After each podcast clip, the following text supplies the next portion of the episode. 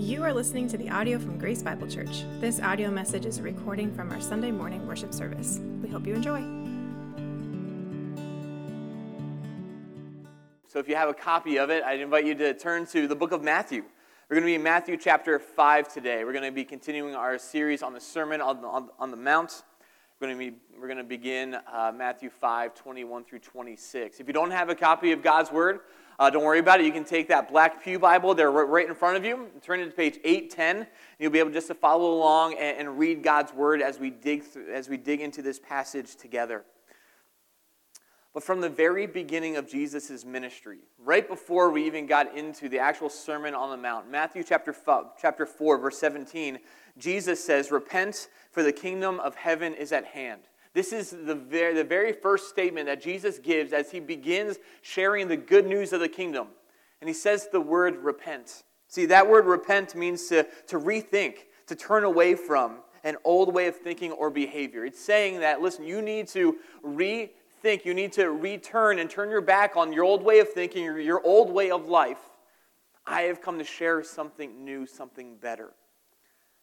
And Jesus has been calling us to repentance really ever since. In the beginning of the Sermon on the Mount, we have the, the Beatitudes. And in, that, in those verses, Jesus challenges us to rethink who is welcomed in the kingdom of God. See, so often I thing, those who are powerful, have a lot of possessions, who are self righteous, those are the people that God welcomes into his kingdom. Those are the kind of people that God, that God approves of and brings blessing to. But Jesus says, Blessed are the poor, blessed are the meek, blessed. Blessed are those who, from the world's standard, have nothing to offer. You're welcomed in my kingdom. And then afterwards, he says, Jesus calls us, says, Jesus calls us to rethink even our purpose here on this earth. See, for many of us, we've been taught that the purpose here, why, why, why you're placed upon this earth, is to gain possessions, is to enjoy life, is to get as much power, make as many memories as possible. And Jesus says, no, your mission here on this earth, while you're still here, is that you are salt and light, to bring other people to the good news of the gospel, so that your good works may glorify our Father who is in heaven. That is why we're here to bring other people to Jesus, to help people find and follow him.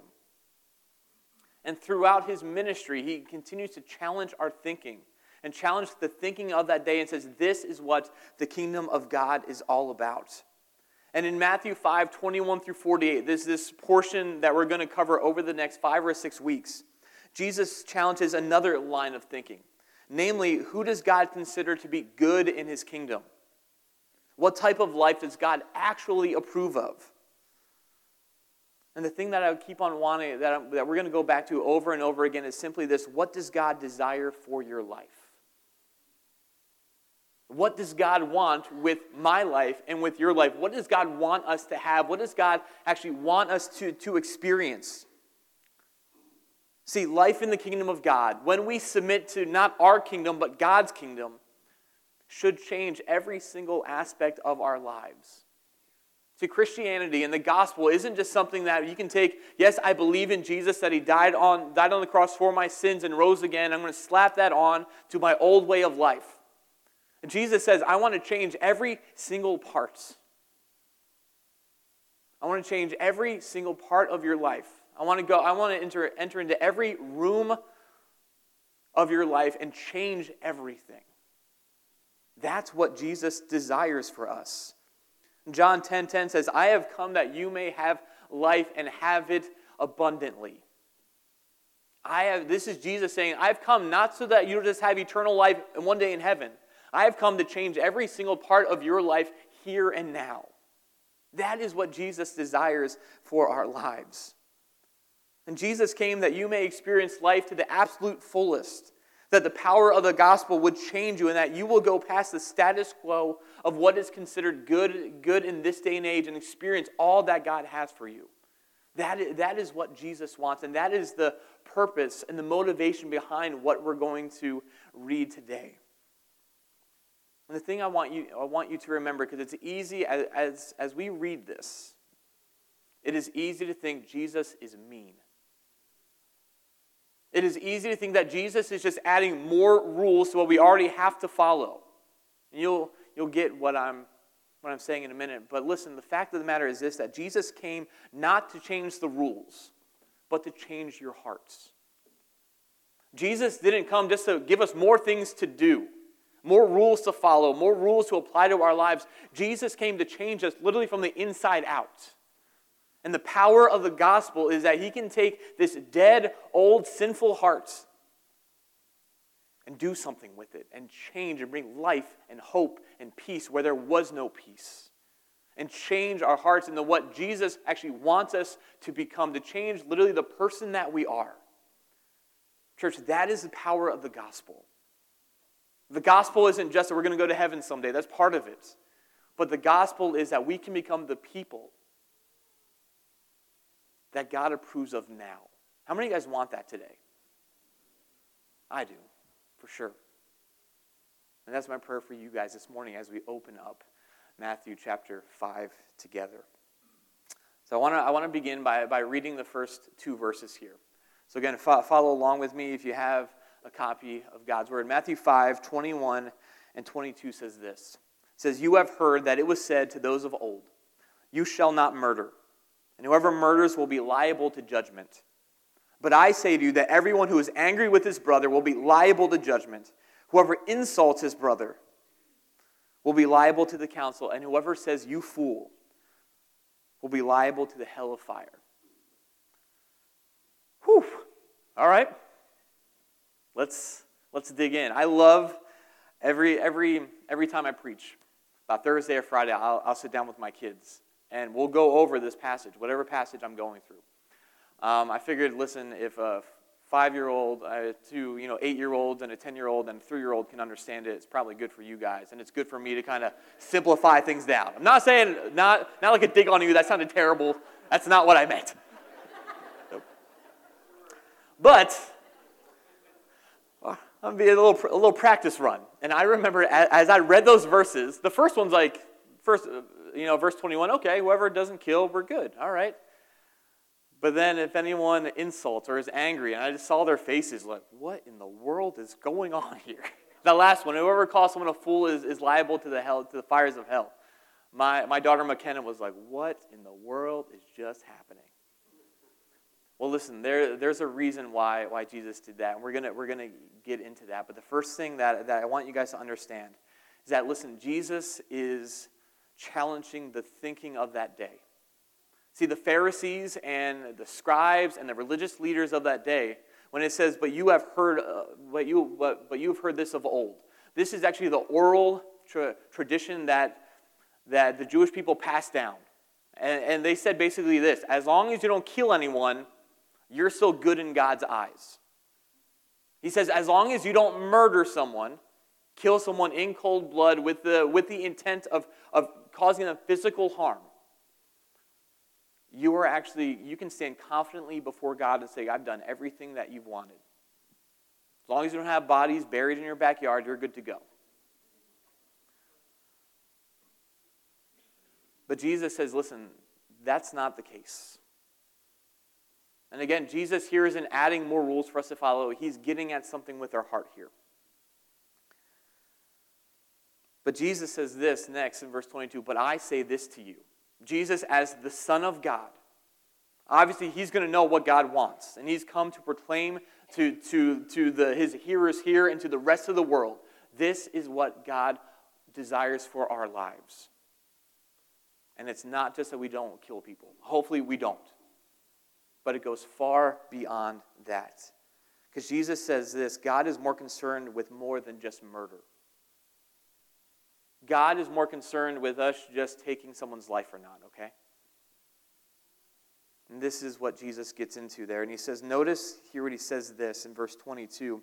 He goes back and says, If anyone is anyone who is angry with his brother, he'll be liable to judgment. That same phrase, liable to judgment, was used back in verse 21 if you murder someone. Jesus is making a connection here that, listen, God takes anger as serious as he does murder. It's the same exact phrase there. And then he says, but and if you insult someone, God takes that seriously too. If you, if you call someone a fool, God takes that seriously as well. this is repeated in 1 John 3:15. It says, "Everyone who hates his brother is a murderer." And you know that no murderer has eternal life abiding in him.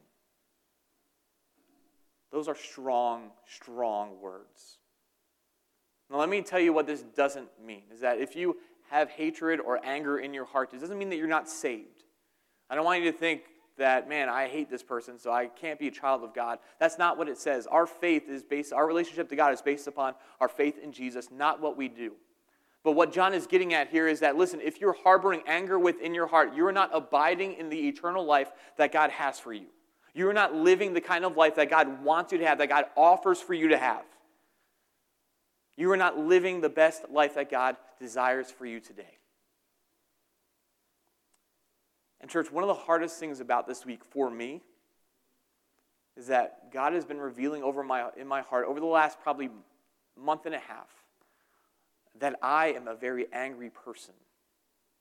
You may think, but Dave, you look so happy and you're smiling and you're this or you're that. Inside, that is not the case. I had to do this. I'm working on this uh, counseling courses and stuff, and I had to write a paper on a sin that I struggle with. And so the Lord laid on my heart this anger thing. And so I began taking notes, basically keeping a journal of every time I felt angry, every time I felt upset, every time that my expectations weren't met. And even though I didn't blow up on the outside, I was blowing up on the inside. As I struggle with this immensely. And the Lord used His word this week to, for me to recognize this, this idea that I have not been living the kind of life that God has intended me to live. And I'm sure I'm not the only one here who is dealing with that. So Jesus does something here in these verses to, to help us fight against that anger. And what Jesus does is that he begins saying, listen, if you're angry with your brother, that's a serious thing. If you insult your brother, verbal, verbal assault, that's a serious thing. If you call someone a fool, someone who's worthless, again, that is just as serious as murder in God's eyes. Not saying that it's the same punishment, but God takes it just as seriously.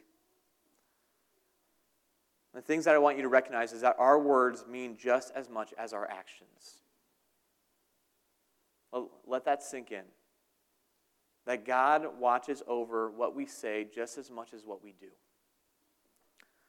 See, that word insult and you, and you fool, really, they carry the, the same thrust. These aren't two different things. It is devaluing someone due to their ability or their character. It is looking at someone and saying, calling someone dumb, stupid, worthless. The list can go on and on and on but it is saying that I wish you were dead, or I'm not going to, or, or man, if I get my hands on him, I'm just going to kill them. How many of you guys have actually said that? I have recently. I think uh, Caleb, our, our, youngest, was like running, was like running, running away. We are trying to get him in the car seat, and that's always a struggle. But I was like, man, if I get my hands on him, I'm going to kill him. And it just came out of my mouth. And I'm reading this this week. It's like, oh my goodness, I'm a terrible person. But guys, all of our, think about how much of our, the media intake we, we, we do is all based upon insult.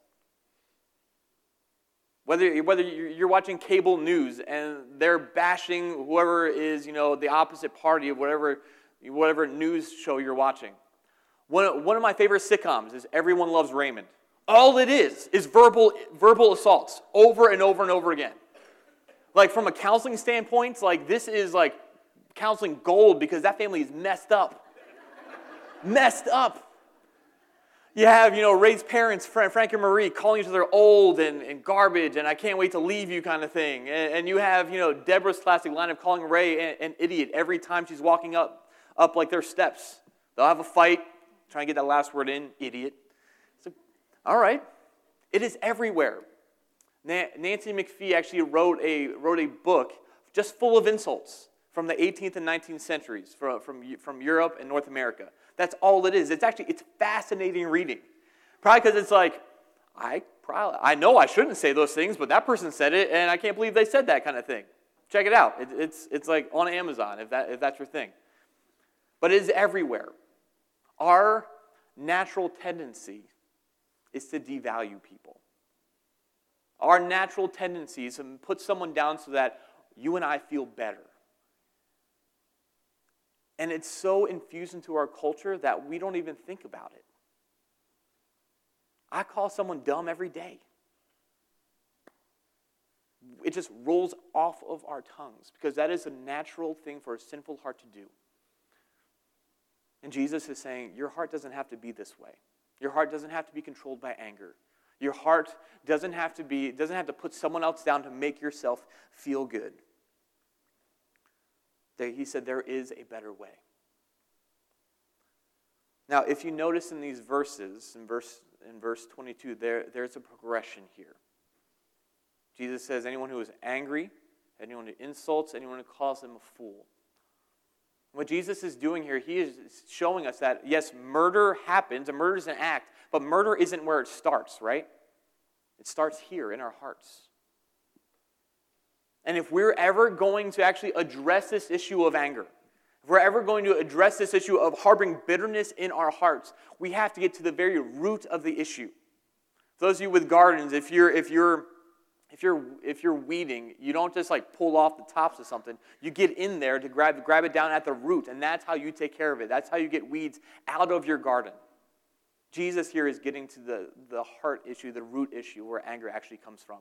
And it simply is this is that murder's here we're going to start here and the first thing that happens in our hearts that leads to murder is anger that is allowed to harbor in our hearts changes how we feel about other people. Once that tension begins to grow within that relationship and anger turns into bitterness and bitterness turns into contempt, you change the way that you feel about that person. When you see that person walking into the room, you don't smile anymore. You're not excited to see them.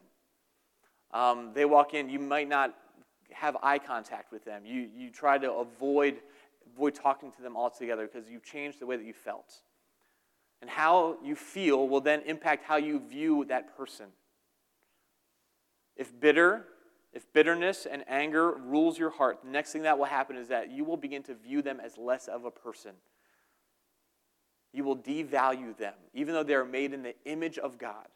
Even though God has placed them in your life for a purpose and a reason, you will view them as worthless less of a person. And once we're there, once we view people as less of a person, that will impact how we actually physically treat them, whether verbally or physically. This is where murder happens. This is when physical assault happens. When we view someone as not fully fully human, or not a complete person, not a whole person, Everything else is now on the table. If you look at that person and says, I don't care what happens to them, I can do, I can now do whatever I want. Jesus is getting at the heart of the issue here. Anger impacts how I feel. Bitterness impacts how I view them. How I view someone impacts what I, what I then do to them. Jesus is getting at the, at the very root of our anger. And Jesus desires that our hearts be protected from bitterness. Jesus is offering a new way of living. He says, Listen, I don't want you just to live and harbor anger and bitterness over and over and over again. There is a better way to live. He wants us, he wants our hearts to be actually protected from that. Now, if you have like a like a an, an oil tanker, a ship docked in a harbor and that ship has a leak, the longer that ship is there, the more, the more oil is going to come out, the more water is going to be impacted. And so Jesus is saying the longer that you let anger harbor in your heart, the more of a hold it's going to have on your life. Ephesians 4 26 and 27 says, Be angry and do not sin. Do not let the sun go down on your anger. Say, say this last part with me and give no opportunity to the devil. Church, the longer that we harbor anger within our hearts, the more opportunity we give to Satan to ruin our lives.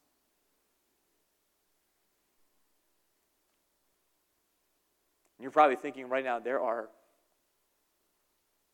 there are relationships that are broken within your life because you have allowed this to happen. I've allowed this to happen. I have a 20 year old relationship, or barely a relationship, because I've harbored anger in my heart against someone.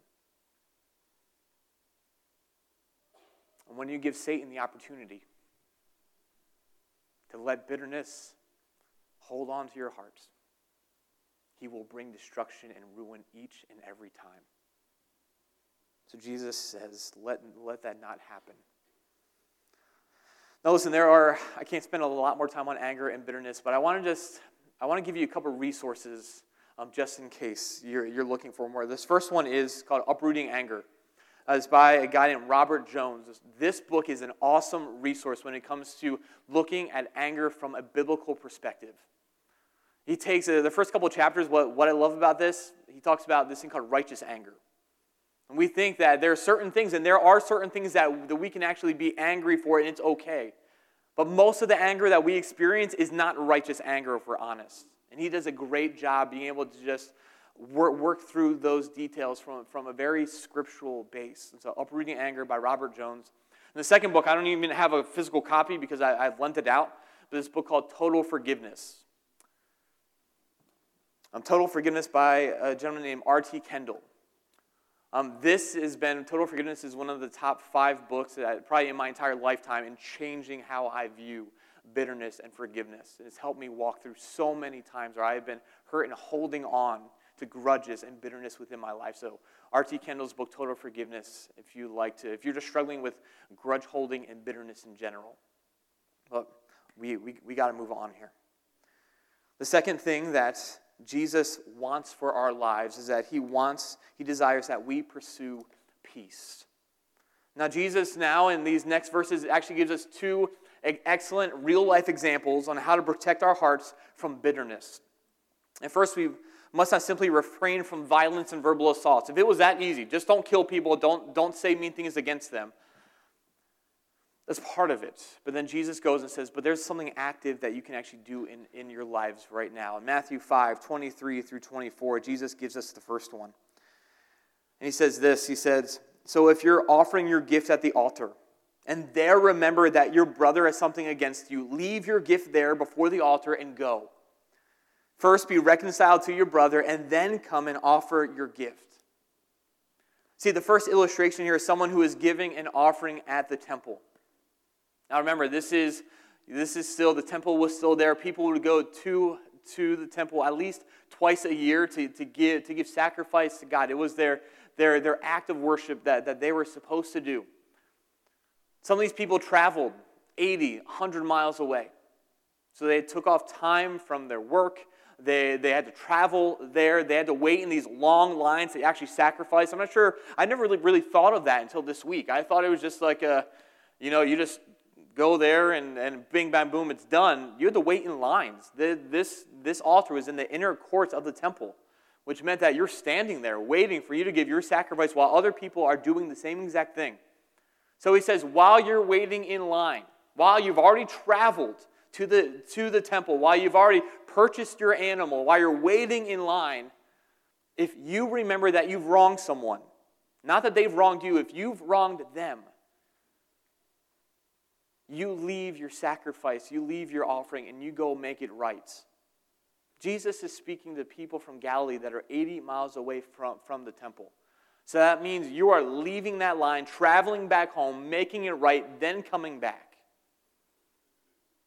and we don't do sacrifices today, but it would almost be like if you're at your wedding or if you're doing a, a, an important presentation at work, and in the midst of that, of that presentation, you remember that you've wronged someone, you stop that presentation.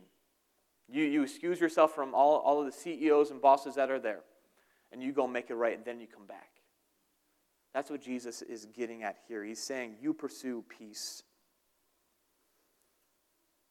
Listen, I can't tell you how many times that things Sunday morning, Satan always does this too to our family. I feel like Sunday mornings or Sun or like Saturday nights, where there's some kind of tension there and things are left undone and we didn't apologize. Normally, me doing the apologizing.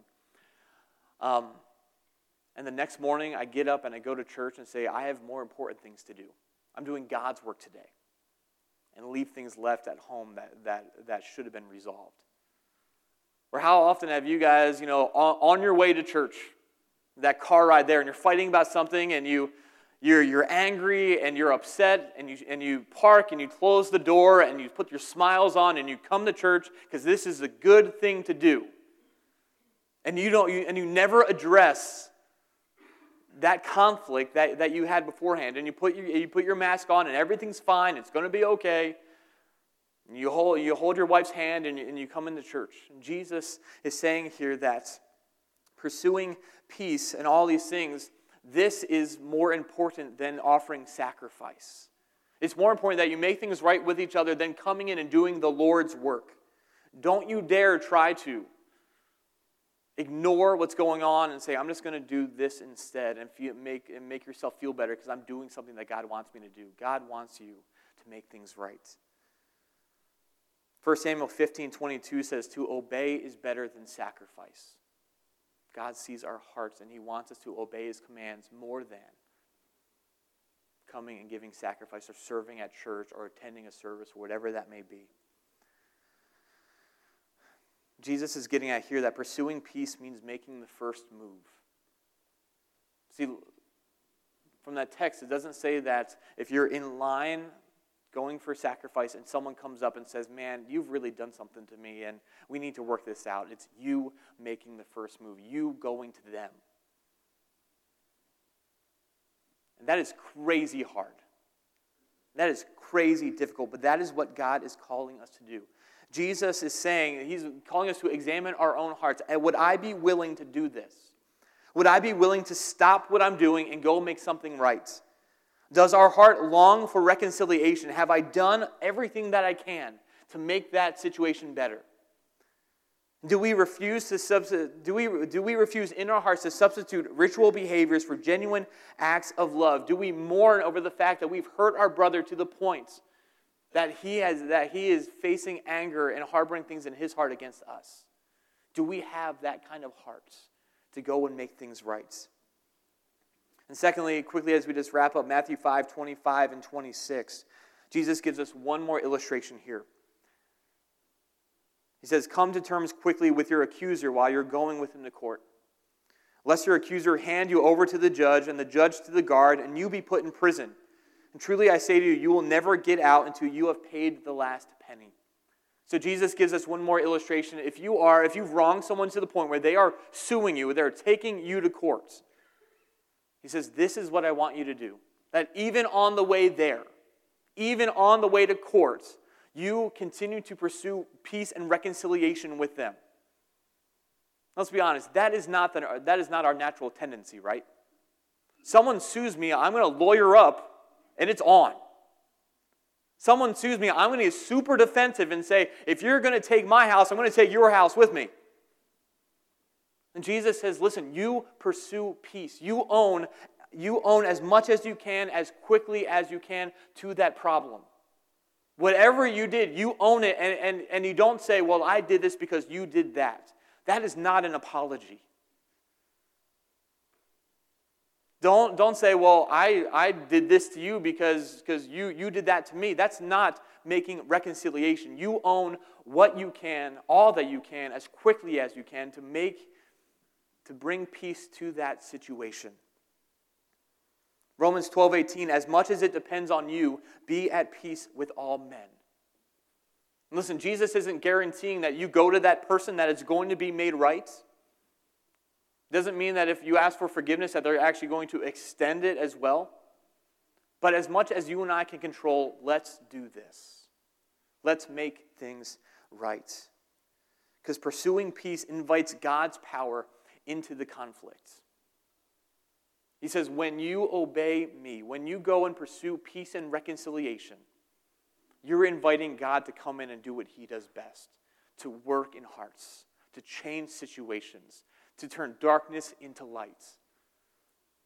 Guys, I've seen it done. In Ephesians 3:20 says, "Now to him who is able to do far more abundantly than all we can ask or think according to the power that works within us."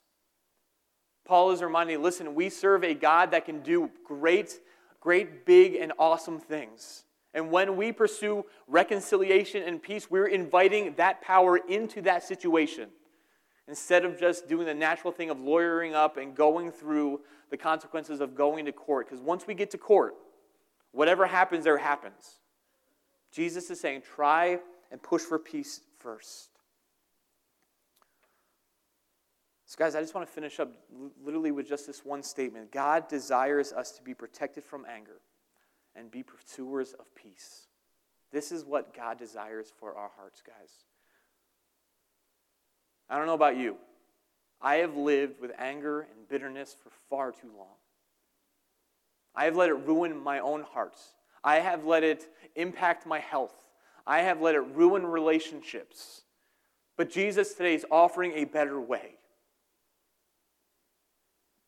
Jesus today is offering that your heart does not have to be controlled by anger. That every, that every time you're with that person, you're not thinking of the next insult or, or the, next, the next verbal assault just to make yourself feel better. There is a better way to live. And listen, I'm not saying what happened to you and why you're angry and why you're bitter. I'm not saying that that isn't important. God, guys, our past, our stories, our pain are, are significant parts of who we are, but they do not determine how we act from this day forward.